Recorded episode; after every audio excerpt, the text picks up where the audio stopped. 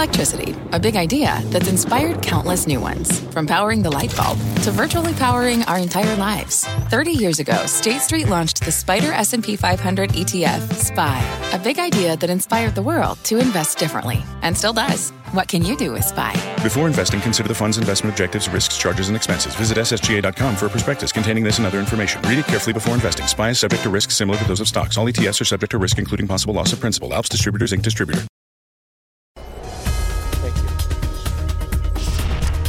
Thank you, Scott. Hi, everybody. I'm Kelly Evans, and here's what's ahead with stocks sliding more. Dow's down 533. We'll have more on that in just a moment. The market is still not getting the message, according to one of our guests today. The Fed will have to stay tough on inflation no matter how much recession risks are growing. And we'll talk to her about that. Is she right? We will debate it plus a major option expiration day. We could see big moves on the close. And does it set us up for a little near term rally? We'll dive into that. And it's out with Fang in with bang. Four names in healthcare, one analyst says, are working way better than the tech trade. He joins us to make his case. But first, to Christina Partsinevelos. She's got the numbers on this continued sell-off, Christina. Yeah, I didn't want to come here with some bad news on a Friday, but it wouldn't be 2022 without a bout of volatility into the year end. The S&P 500 right now is below its 50-day moving average. That level was uh, 3861, so that's a key threshold for tech traders. And we can see uh, that it has dropped lower. We saw the same thing happen to the Nasdaq as well as the Russell 2000 yesterday. So what has triggered this sell-off? Kelly mentioned a few things. Uh, we got the ECB and the Bank of England England, both joining the 50 bips club, uh, hiking their target rates, and showing the fight to get inflation down is still very much in play over there. And some even questioning over here if that 2% target should even be the target given how high wages have stayed and how high services have stayed. So, we bring it back to today, though, what is moving on the markets? All sectors are negative today. You can see a sea of red with energy, the only sector in the green on the week, and also the only sector higher on the year, and that was up about 50% uh, year to date. And I'll leave you with one particular market mover, that would be Meta, the biggest winner on the NASDAQ 100, and poised actually for a weekly gain after an upgrade from JP Morgan. They like the cost cuts. You can see shares are up 3%. Kelly? Christina, thank you very much, Christina Partsinevelos. Now, markets have been reeling since the Fed's hawkish meeting on Wednesday, but my next guest says they're still not getting the message. The Fed will have to be a lot more hawkish for possibly years to come because of big changes in the labor market. Joining us now is Diane Swonk. She's the chief economist at KPMG. Also with us is CNBC senior economics correspondent Steve Liesman. And Steve, before we dive into this, you do have some fresh headlines from Mary Daly. Yeah, that they right? go right along with this conversation. Once again, hawkish comment from one of the most dovish members, or previously one of the most dovish members of the FOMC. San Francisco's President Mary Daly saying 11 months is reasonable for how long the Fed may have to be on hold, and it may need to hold rates at a peak rate longer than it usually does. Everyone at the Fed, she says, expects to hold rates all of 2023. And she does not understand why markets are so optimistic about inflation, something we've been talking quite a bit about this gap between markets and the Fed. Daly saying we're far away from our price stability goal. She has a higher peak, held longer than some bond investors have predicted. I'll, I'll keep it there, sure. Uh, Kelly. But this is part of an ongoing issue of the Fed being in a different place from the bond market, having a different outlook for inflation than the bond market, having a different outlook for interest rates than the bond market.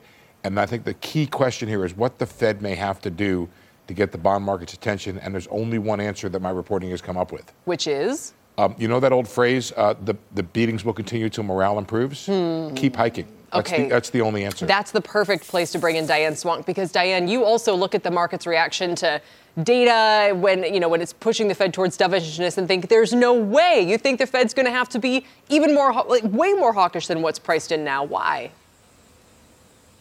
Well, I think what we're seeing is, first of all, the Fed is really worried that we're going to hit a floor on inflation that's too high, that becomes something more corrosive, longer bout of inflation. That's long been their concern. They're concerned about it in the service sector, that services, excluding shelter, are going to be a floor on inflation. And that's something that the financial markets, the more that they ease up on weak economic data and good news on headline inflation and some of the other inflation parts, aspects of inflation, the more the Fed has to raise short term interest rates. And I think Steve's exactly right on this. This is something they clearly also made a decision at that board at that meeting um, in December that they would come out with a unified view. The decision was made before the meeting to see how unified the Fed is in 2023 on rate hikes, with seven participants above that high end on the rate hikes of 5.12% at the end of 2023.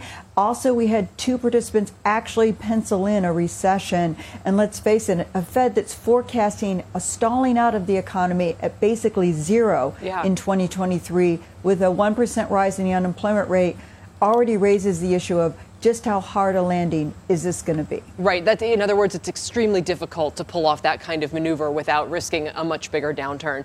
And Steve, are is that a risk they're willing to take here? It sounds like your reporting and what Diane is saying is is the answer to that is yes. They would rather risk a larger downturn to keep inflation from kind of being persistently high. You know, Kelly, you're a reporter, and, and, and there are times to talk about the things you're reporting on and times to be quiet. This is probably a time to be quiet, but I want to tell you where my head is at because I've got the brilliant Diane Swonk here. Are we to infer from that that you might have some uh, no, some no, insight on your mind? You some, something on share. my mind I want to throw out. The Fed may have to keep the growth rate permanently lower. If you follow, Yikes. if you follow Jay Powell's thinking, which is what I've been doing, and I've been thinking a lot about yep. it. The thing that was so hawkish to me and downbeat about his speech at Brookings was he sees no help coming from the labor market. Now, you all at home can play the how to, how to measure growth game. It's productivity plus labor force growth. If productivity stays the same and labor force growth is permanently lower, that's a permanently lower potential to the U.S. economy. And if I didn't ask him the question yesterday about whether or not he's concerned about financial tensions, which I thought was the most important question, absolutely, yeah. The next thing I was going to ask him was, "Hey Jay, are you thinking that the U.S. economy economic potential is permanently lower? What does that mean? It means he has to stamp on the neck of this economy for a very long time to get it below potential of the prior potential, and get labor get de- demand for the economy in line with labor supply, which is permanently lower. What would you add to that, Diane? Well, I think, you know, Steve and I have actually talked a lot and we've talked about this issue, and I think it's exactly right. I think what we see now is a Fed that looks at the labor market as a secular supply shortage problem, a secular labor shortage, which frankly businesses agree with them.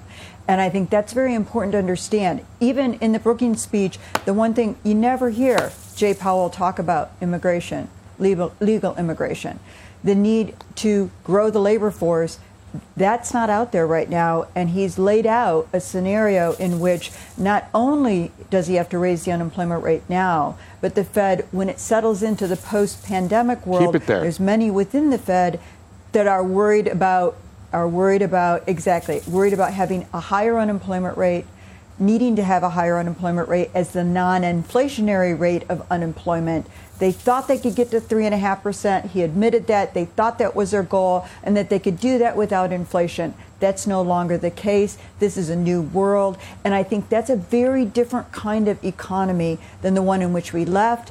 And it's a very different mindset for financial markets to sort of let sink in. Yeah. And if they don't let it sink in sooner, the Fed has to go further. Is there a weird silver lining here? Not weird. I mean, it'd be a great silver lining if it meant, you know, you should turn around right now and, and, press for more wage gains. You know, this is what we were talking about with some of the blue collar, lower income fields, especially. There's a lot of pricing power right now. Just look at the rail dispute that the president had to step, or Congress had to step in and resolve. Look at what we're hearing the analysts say right. about Marriott and some of the, you know, so what you're telling is actually a message pretty optimistic in some ways for, about for some workers. the labor I, I talked to a CFO the other day who said what he's going to do is look at his company and say, these are the people I need. I'm going to give them all big raises. The people who I, I marginally need, I'm going to let them go. Hmm. That's how that may work. There's going to be some margin compression in that story. Um, I just look at the way Powell is looking at the labor market, and I think he has it right.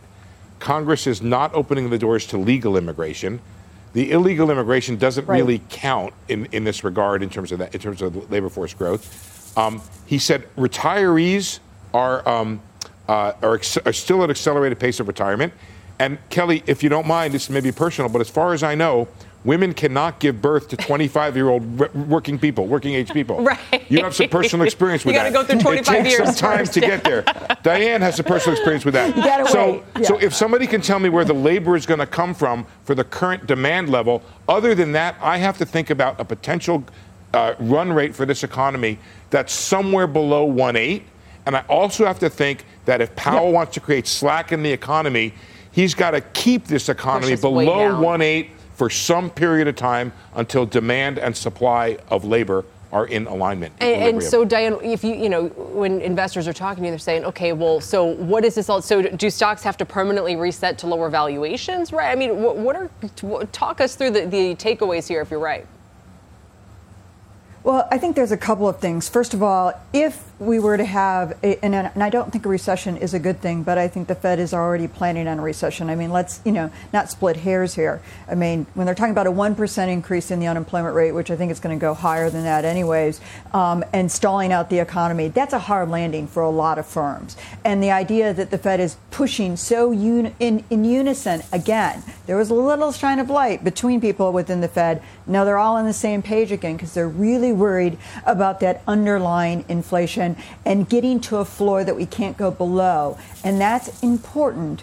And it means that you know, we could have a shorter period of time. I have a recession that brings inflation down a little faster than the Fed does, but not a lot faster. Mm. Uh, the Fed cutting by the end of the year. And the good news is a Fed induced recession is easier to recover from, but we're not talking about, if at all possible, the Fed does not want to go back to zero rates. And the kind of world Steve and I are talking about is a more inflation prone world with higher interest rates and a very different kind of environment for in different winners and losers. What I worry about is Diane, I need to interrupt you though because I need to say one thing, of, Diane. Of incumbents. Diane, real quickly, it's a lower, it's a higher, it's a higher sure. inflation world while growth is above the new potential. Once it gets down to that potential, right. it's actually a lower interest rate world. Mm. Because a lower interest rate would go along with a get, lower right. demand for money relative to the growth of the economy. Well, now you've but just you gotta, changed this all on its head, Steve. No, now I don't know which got, way to you go. You have to get there first. All right. And we know it could be some getting there. You have to, and, and getting from here to there is no easy, oh, no Absolutely. easy task. If it's right, know. and it I could be wrong. That's the Maybe message. The Fed, they could, they could be wrong. We could be wrong. I'd love to be. You know, right. Steve, I've been hoping for your soft landing scenario, even though I don't have it. That said, I think you have to understand where the Fed's coming from now. And if you don't understand that, you're also going to be on the wrong side of the Fed. Yeah, and kudos, Steve, for flagging this issue on the right immigration now. and the labor force all year long. Thank you. You guys have been doing some yeah, great work. Thanks. All right, we'll leave it there for now. Diane, have a great weekend. Uh, we'll check back in soon. Diane Swonk and our own Steve Liesman. But also be sure to catch former Fed Vice Chair Richard Clarida on closing bell today at 3 p.m. Eastern, where they are sure to pick up this thread. Now, in the meantime, we're seeing heavy trading volume today. We have a massive options expiry looming with nearly 4 trillion in options set to expire today. It comes after three months in which the market has actually actually been trading in a pretty tight range. Will this slog continue, or do we see signs post expiration of a breakout? Let's ask Chris Murphy. He's co head of derivative strategy at Susquehanna. It's good to see you again, Chris. And I've heard some musing that we could see a rally after today's big expiry. Why? Well, you know, I think the argument there would be, like you said, today's kind of the last real big liquidity day of the year. So if you are looking to lighten up your positions into year end because of everything from what's going on with the Fed and the ECB to the economic numbers, uh, this weekend today is probably the day to do it.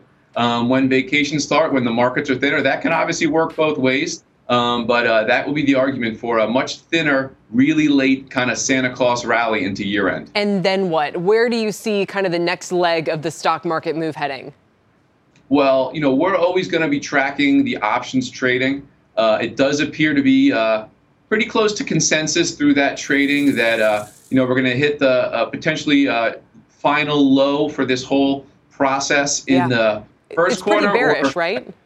Yeah, a lot, a lot of hedging, a lot of put spreads, a lot of put buying, things like that. We're seeing a lot of that. You know, sometimes when that's the consensus, um, you know, maybe you want to, you know, at least think twice about it if everyone's on the same side of the boat. But that's definitely what we're seeing in the options. And you were thinking that that points us some towards sometime in the first quarter of next year.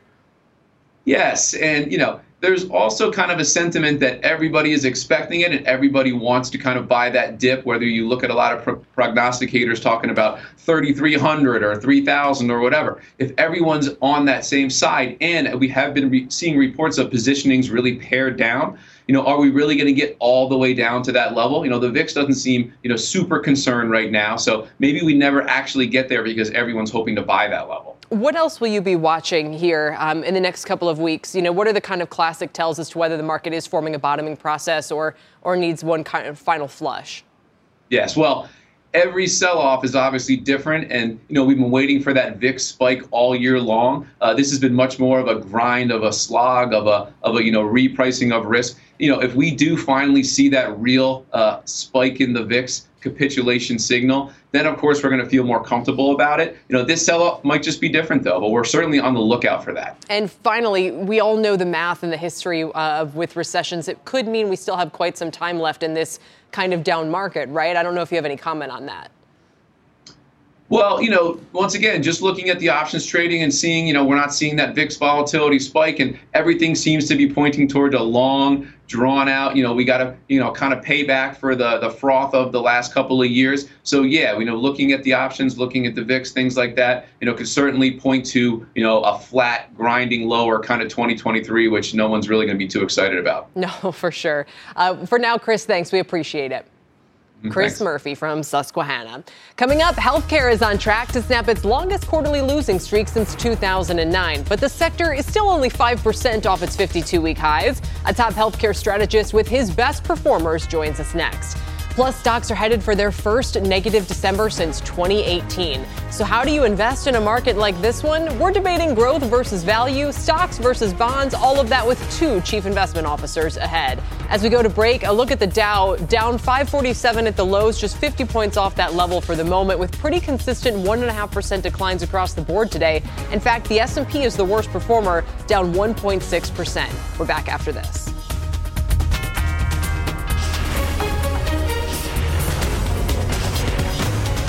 This is The Exchange on CNBC. From their innovative practice facility to unmatched views from the fairway, the PGA of America is helping lower scores and elevate fan experiences with 5G solutions from T Mobile for Business.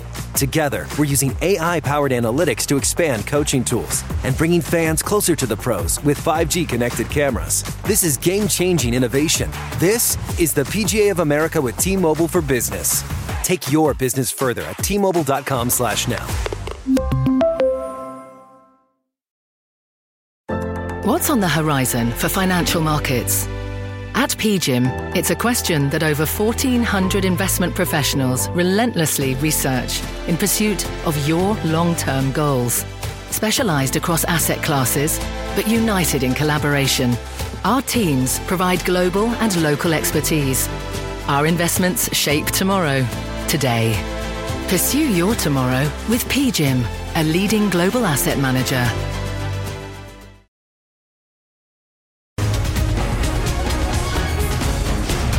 Welcome back to the exchange. It's been a tough week for investors with the market sell off picking up steam. Tech and healthcare all seeing declines, but in a challenging year, tech has been pretty hammered while healthcare has held up relatively well in comparison. In fact, my next guest argues that Bang is the new Fang in terms of performance. Here to explain is Jared Holz. He's healthcare equity strategist at Oppenheimer. Jared, welcome. These, you know, BMY, Amgen, these are not sexy names, but uh, but you put them all together and you're seeing some pretty strong performance, aren't we? Yeah, for sure, Kelly. I mean, I think the premise here is that healthcare is somewhat offensive, somewhat defensive. It gives investors a little bit of everything. Valuations across the space are somewhat reasonable. I think it all leads to this sector continuing to perform at least relatively well versus the market. And yes, tech has been um, in many cases obliterated with some of the you know biggest household names down uh, dramatically on the year, and healthcare has performed very well against it. Yeah. Um, tough to say when tech is going to come back, but I think this continues for a bit. I was just going to say that in some ways, healthcare names are becoming more household given the way the cold and flu season is trending right now. But let's run through the performance. The XLV Healthcare ETF down only 3% year to date versus down 26% for tech. For BMY, that's your B, up 19% year to date. Amgen up 18%. Neurocrine Biosciences, tell us why that's uh, going to stay in here, up 36%. And Gilead up 20%. That's incredible outperformance. Yeah, I mean, that was just a, a cross section um, that gave me a good acronym. Um, it could be I love the honesty. In, yeah. yeah, it could be anything in large cap healthcare that kind of gave investors a little bit of a safe haven. Um, you know, those four have all had you know very mixed years in terms of fundamental news or or progression as far as their drugs are concerned. But I think when you look across the entire landscape, whether it's BMY, whether it's Amgen, even throw Johnson and Johnson in there and Merck, um, you know, these are large cap dividend paying stocks. I think in a in a market that's obviously very tricky, um, it gives the street something to kind of gravitate towards. And yeah, I think when you look at um, you know whether it's Bang or some additional large cap healthcare names, fundamental performance is pretty good, and earnings look like they're going to kind of hold in at least relative to other subsectors. So I think that's why we feel like healthcare is going to be a, at least a pretty good sector over the next couple of quarters. All right, so let's kind of just go back on that point for a moment. Why has healthcare outperformed by so much this year? And why is it likely to outperform again next year, do you think? Well, I think healthcare has performed well because it, it is really dominated by large cap pharma, um, managed care, drug distributors. There, there are really three, maybe four large areas within this sector that comprise the vast majority of the XLV or how we would define healthcare.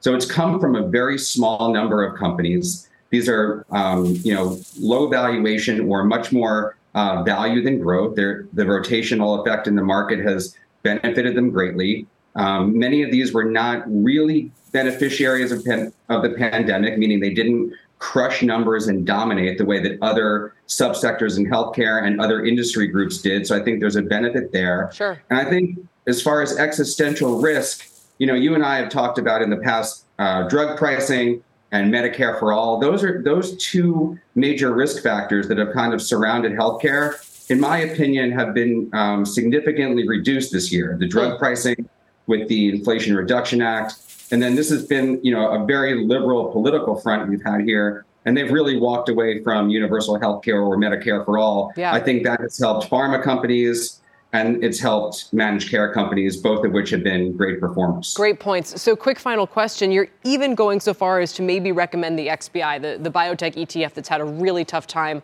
as the Fed's gone into reverse here. Why wouldn't uh, the bad liquidity environment still be a headwind for biotech names next year? Well, I think it is. I, I feel like we're coming into the year at a, at a better entry point. Um, two really horrible years for biotech, obviously. Yeah. XBI right around 80. So it's bounced off at the lows. It seems like it's stopped at least uh, going down consistently. Whether it gets a, a real bid is questionable, but you also have, you know, an M&A backdrop, which I think is pretty helpful. And data sets around the industry, at least from larger cap players, have been very good. So it's more of a conceptual idea. I'm not sure this is like a rip roaring space next year, right. but at least we head into January at a better level. I like we say a better entry point. That's what this reset has definitely given us. It's true. Yeah. Uh, Jared, thanks so much for your time today. Appreciate it. Thanks, Kelly. Jared Holz. Speaking of healthcare, Centene is out with its guidance for next year, seeing higher earnings but lower revenue. The shares are down a third of a percent, even as they authorize a $2 billion increase to their stock buyback program. Centene CEO will join us in an exclusive TV interview, her first since taking over in March. That's coming up next hour, 2 p.m. Eastern on Power Lunch. Still ahead, fears about a recession aren't stopping one retailer from making a big brick and mortar bet on inflation weary shoppers in suburbia. You won't want to miss this And remember all the hype about Bob Iger's return? The stock's down 3% since then, and Disney's big bet on its new Avatar movie is front and center this weekend. We'll look at what's at stake and whether the box office can give Disney a boost. As we head to break, take a look at the Dow heat map. Ladies and gentlemen, not a single name is in the green today. That's even worse than yesterday when Verizon was trying to outperform. Uh, with the Dow down 522, we have names like Amex, Nike, and Salesforce among the worst performers. The exchange is back after this. Canva presents unexplained appearances. It was an ordinary workday until. That presentation appeared out of thin air. Also, it's eerily on brand. Wait, did that agenda just write itself? Words appear, making this unexplainable case. Unexplainable? It's Canva's AI tools. I can generate slides and words in seconds. Really? the real mystery is why I'm only learning this now. Canva.com, designed for work.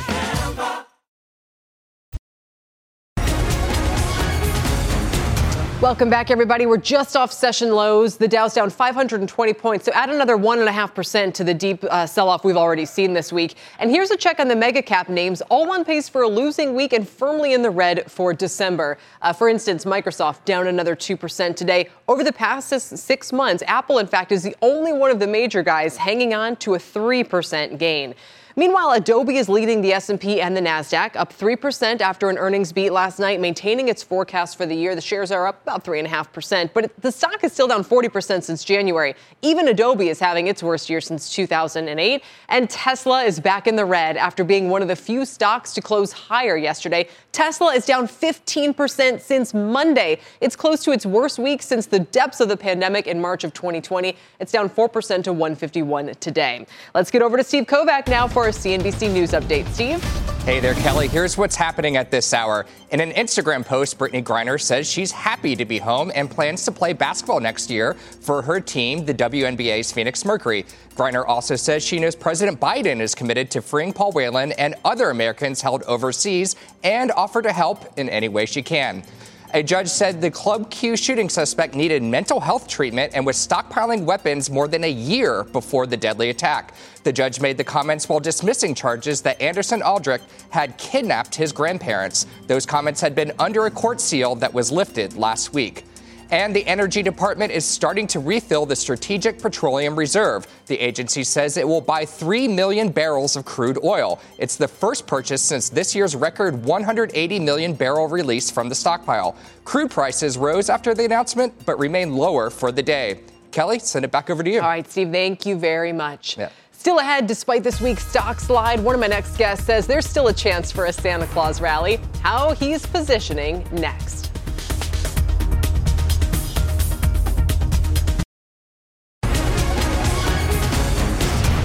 Welcome back to the exchange. Stocks are sliding again with the Dow, the Nasdaq, the S&P all on track for a second straight week of losses in fact. The S&P is now down 19% for the year, but my next guests aren't deterred. So where are they putting money to work? Joining me here on set is Kevin Mahn. He's the Chief Investment Officer at Hennion and Walsh. Welcome, Kevin. Thank you, Great Kelly. to have you here. Andy Kapyrin here. is here as well. He is Co-Chief Investment Officer at RegentAtlantic. Andy, it's great to have you here as well. And Andy, I'll start with you. Where, you know, what do you tell clients right now? And and how do you figure out kind of where to go for 2023? Sure. So after a year like 2022, it's hard to be optimistic because bonds are down, stocks are down. It doesn't feel like there's been any place to hide, except that's the setup that sets you up for a better 2023. What happened this year is uh, we let some air out of a bubble. Um, stock valuations went from very high to quite reasonable. Bond valuations went from being completely unreasonable for nearly a decade to now, to now offering pretty solid returns going forward. So this is a good setup. You just have to be willing to take advantage of it. All right. So, Kevin. Yes. You know, we've talked a little bit about this, but the fact that now there there is an alternative to stocks, right? It was easier to make the case for the market in 2018 when everything else was at zero. Yes. And it was either do nothing or try for some return now you can get, as we've talked about a lot this week, you can get 4% in a savings account. You can get over 4% in a CD. You can get good returns on parts of fixed income. I mean, do you start to tilt that way or do you stick with equities? It really depends on what the objectives are for each individual client, right? We know that trying to time the market is often an exercise in futility. In fact, going back over the last 25 years, Kelly, had you just missed out the 10 best days in the market, your returns would have been cut in half. Hmm. So there are ways to position your portfolio even for the oncoming threat of recession, which I think is real in the first half of the year. One area that we really like is utilities. I know they're boring, but historically, they've been one of the best performing sectors during periods of economic slowdowns and recessions, and they also provide a good income as well. They can have a challenged uh, time of it, though, with higher rates. And, and that goes back to the discussion we were having in the A block. You know, do have rates put in their highs or not? And maybe we can use the 10 year, for instance. Obviously, sure. they're going to keep hiking. But do you have to make that call in order to own utilities, for instance? You do not. And I think it's fair to say that the worst is behind us right now with respect to rate hikes and with respect to inflation. Perhaps we get 75 basis points more of hikes in the first half of next year. And perhaps the economy dips into a recession. The economic outlook is not good. But if the worst is behind us with respect to inflation, with respect to rates, where do you position for growth? If it's going to be a choppy first half, look to utilities that provide you with some income, that provide you with an opportunity for growth. Even if we're in a recession, Kelly, people still have to pay to keep their lights on. They still have to pay to heat their houses. They're monopolies. It's a, it's a Warren Buffett loves them. They're a great business well, model. so much downside protection. Andy, what about you? So, in, in a similar vein to Kevin, I think there are some stocks that benefit from this kind of environment of high uncertainty. And really, what, what in my view is, is going to happen next year is cash flow will be king companies that are positioned to currently generate cash flow and that have the discipline to look through an economic cycle and grow that cash flow over time are ones that are more attractive. Um, some some of the businesses that fall into this category include healthcare, pharmaceuticals, and medical devices. These are companies that are not cyclical in the first place, but also do a really good job of generating cash flow, growing that cash flow, and growing their distributions over time, which investors may find attractive in a less certain environment. Yeah, I see that Merck is one of the stocks you like. Why would you like ADP though? I mean, is it wouldn't that be highly exposed to the labor market, for instance, if there's a slowdown? So it, it, would generally be exposed to the labor market. And I think the cycle that's coming our way, we're likely to enter a recession in 2023, in my view, but it's going to be an atypical recession. And one of the ways that it won't be like what we've experienced over the course of the past 20 to 30 years is employment is not likely to decline very far. Why? Well, lo- look at the statistics. There are still 1.6 job openings for every person looking for work. Um, a lot of employers, even though they're expecting a tough 2023, are hoarding labor. They're not letting people go, but perhaps they're finding other ways to try to cut their costs. Yeah. Um, and this suggests to me that, that ADP is actually in a pretty good environment. If people aren't cutting back payrolls, they're still going to need a vendor like ADP to support their human uh, human capital management. We used to talk about the jobless recovery, Kevin. If yes. you remember those days, I'm trying to think. This would be sort of the job jobs aplenty recession or something. I mean, I this is true, and we have talked about it that that companies are holding out before they have to cut a workforce that they spent years trying to assemble in the first place. Yes, but even if you look at the Fed's projections for the end of next year, they anticipate unemployment going up to 4.6%. I think it's going to be closer to 5%. They also forecasted GDP growth for the entire year of next year at just one half of 1% with most of that growth taking place in the second half of the year. So I think investors would be wise to position their portfolios for an economic recession during the first half of the year but don't try and time the market knowing when to go to cash, when to be risk on. Stay true to your risk tolerance, stay true to your investment objectives, stay true to your investment. So then when you say, you know, position for the recession in the first half, do you say come July 1, come hell or high water, you get into the stock market and you you know, no matter what's happening, you just you just go. Right? I hate to say it depends, but it does depend. Yeah. if the Fed stays too aggressive and they go beyond their suggested terminal rate of 5 5.1%, then I think you could push this economy into an even deeper recession than would have otherwise occurred on its own. Yeah, I know. There's still a lot we're going to find out. Uh, gentlemen, thank you. We'll leave it there. Kevin Mahn, Andy Kapyrin. Thanks, Kelly. Really appreciate it today. Coming up, shares of Dollar General are bucking the downtrend today. They're eking out a half a percent gain. We're going to get a look at their big bet on the more affluent consumer. That's next. There's a sneak peek right here on the exchange.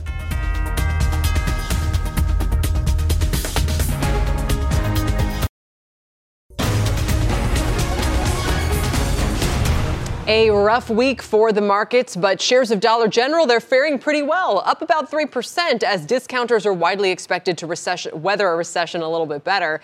Dollar General is also so certain of that ability. It's launching a new store called Pop Shelf, aimed at more affluent shoppers. The discounter aims to open 300 Pop Shelves next year, despite the pullback that's expected in consumer spending. CNBC's Melissa Repko got an inside look. Check it out. Dollar General is betting big on a new brick and mortar retail concept called Pop Shelf, where most shelves are stocked with items priced at $5 or less. The Pop Shelf store is really built around those discretionary categories like celebration, like home, like seasonal. Contrast that with Dollar General, where most of our shoppers are coming into our stores really to fulfill their daily needs and more essential type products. Emily Taylor, Dollar General's chief merchandising officer, says Pop Shelf is going after shoppers with an average household income of $50 to $125,000, while the average household income for a Dollar General customer is $40,000 or less. Today, there are more than 100 Pop Shelf standalone stores across nine states, mostly in the South, like here in Hendersonville, Tennessee, a suburb of Nashville. We've announced that we'll get to 150 by the end of this year. We're going to double our store count next year. Pop Shelf's plan unfolding in a challenging market where inflation is driving up prices, and competitors like Walmart and Target have noticed even wealthier shoppers becoming more price conscious and thinking twice about buying more than the necessities. This is part of a, a very big strategy for you. And the question is can you afford for this not to work? We have a strong history of launching initiatives at Dollar General that really are rooted in a test and learn philosophy. And so as we continue to open stores, as we continue to go into new neighborhoods, we'll see what works. Sales at Dollar General rose in the third quarter as customers made more trips to its stores. But the retailer's profits were hit by supply chain troubles and softer sales of higher margin merchandise like apparel and seasonal decor. Its pop shelf stores are designed to have higher sales and higher profits than its namesake stores. Each pop shelf projected to hit 1.7 to 2 million in sales annually, with an average gross margin rate that exceeds 40%. We're very pleased uh, with the results that we see today, and we'll continue to lean in on that and, and make sure that we're offering product that's relevant for the shopper. Melissa joins me now on set. I, I love it. Okay, sign me up. Bring them to Jersey. Would it cannibalize like a Target, a Walmart, you know, potentially? Definitely. It's really going after such an interesting cross section because of its merchandise mix. So it has some pet supplies, for example, it has crafting supplies, it has plenty of things you might find in the front of Target or across Walmart stores. So it's really taking a piece of market share potentially from a lot of different retailers. And did you glean anything from them on what they think is happening with their consumer or likely to happen with the economy next year? So Emily Taylor, who I interviewed in the video, talked a lot about how she thinks that the store can do well in any economy. She spoke about one of the inspirations behind the store is that shoppers want something without the guilt. They want an affordable treat.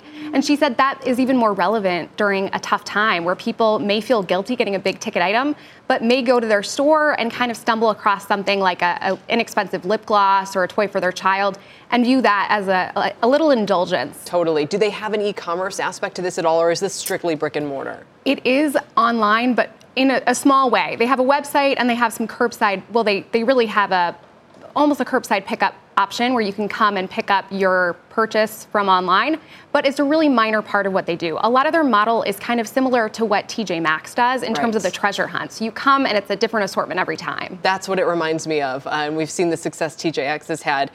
And this is a big bet for the company as well, like you mentioned. Um, are they coming to New Jersey anytime soon? So they have very ambitious plans. After the 300 they'll get to next year, they're going to expand to 1,000. They haven't disclosed all those locations, but ultimately they see room for 3,000 stores. So it's wow. a pretty safe bet that New Jersey will be on the map at some point. They're really starting close to their headquarters in Nashville, and a lot of the places they've gone to are, are fast growing suburbs. So parts of Texas, parts of Florida, you know, All right. yeah, yeah, we know. places. Jersey doesn't make the cut for those places. We get it. No, uh, it's a it's a big bet by them. It's a very intriguing time as well. It's great reporting, Melissa. Thank you very much. Thank you. Melissa Repko. For the full story, head over to CNBC.com. Still ahead, $2 billion. That's how much Disney's Avatar, The Way of Water, needs to make worldwide to break even. But with Disney shares on pace for their worst year since 1974, as the media industry reels from both customers and advertisers slowing, is that target feasible? Plus, which other companies than Disney are rooting for Avatar's success? Those answers next.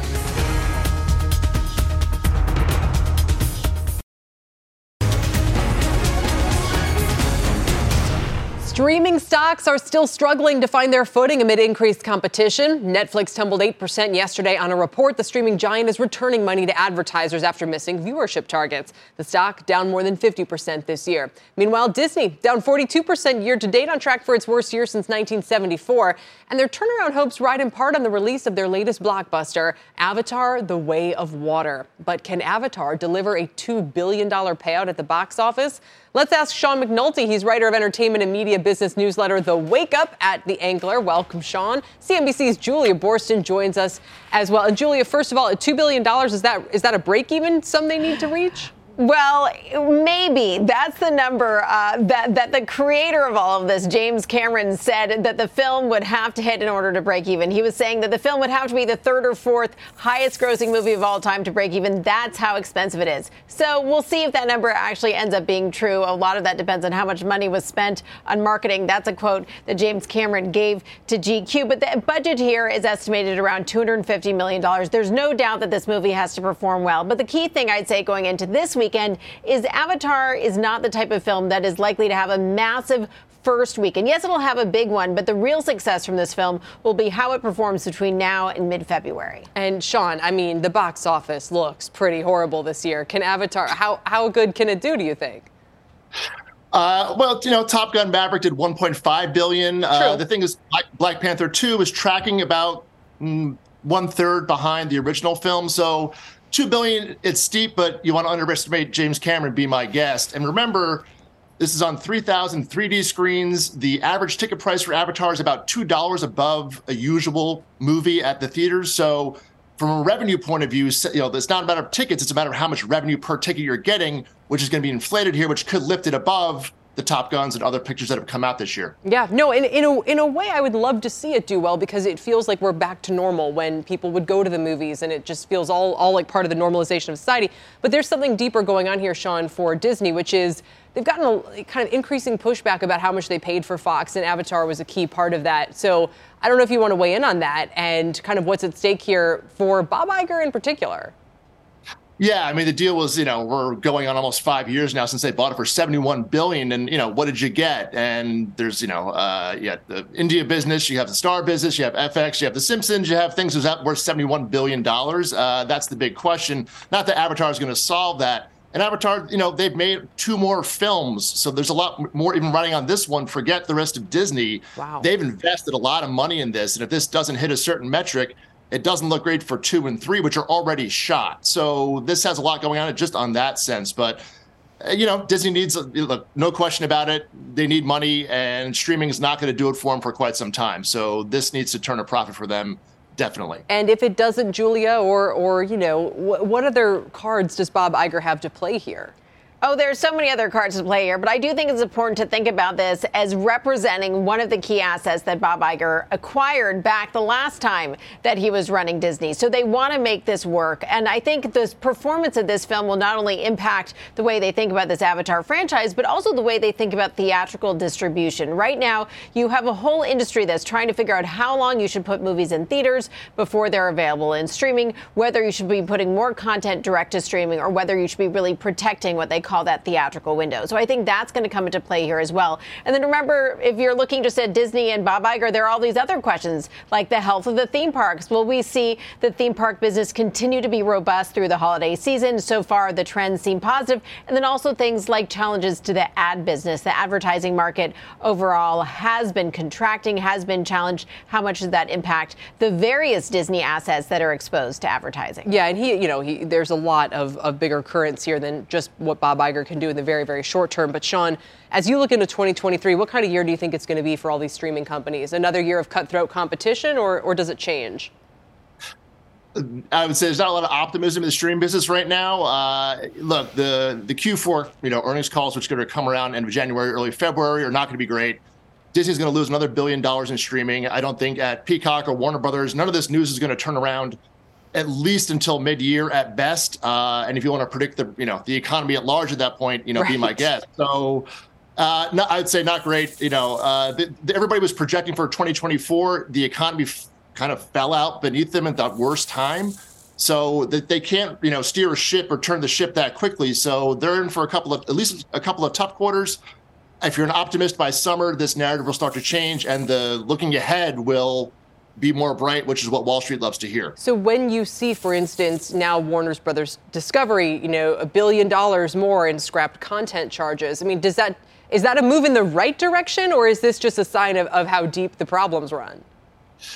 Uh, look, they're nine months in, as uh, I'm sure David Zaslav will remind you. Um, but even in the new numbers they released, they said this won't really churn through until the end of 2024. So they're saying two more years before this is all done with. And they, you know, reserve the right to say that number could write-offs could still go up. So it's not looking great there. They're gonna ha- that they're the company that has the most to turn around, and you know I think they were even probably a little surprised at what they found when Yeah. they finally got the keys to the to the. Quick last word, Julia.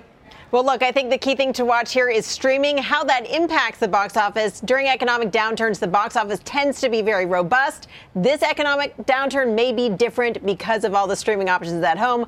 Keep an eye on those ad supported streaming. Players such as Netflix and now Disney, which just launched theirs. And also another term I'm going to throw out there fast channels. These are free ad supported channels. There's a lot of attention on the potential there to get people to watch and generate ad revenue without paying a subscription fee. Fast channels. That, all right, that threw me for a fast one. Uh, Sean McNulty and Julia Boorstin, thank you both. We appreciate it as we watch the box office this weekend. Coming up, industrials are actually one of the better performers this week. Materials, one of the biggest laggards. We'll dig into the disconnect next.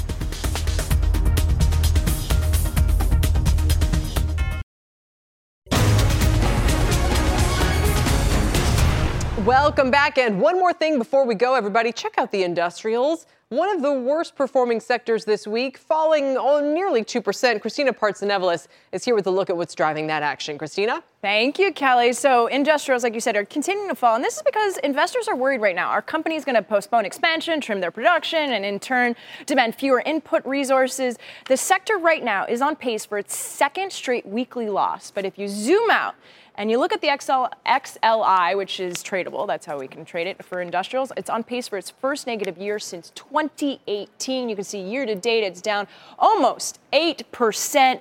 But today, let's talk about what's moving today. You're seeing some industrial and some material names lead the Dow.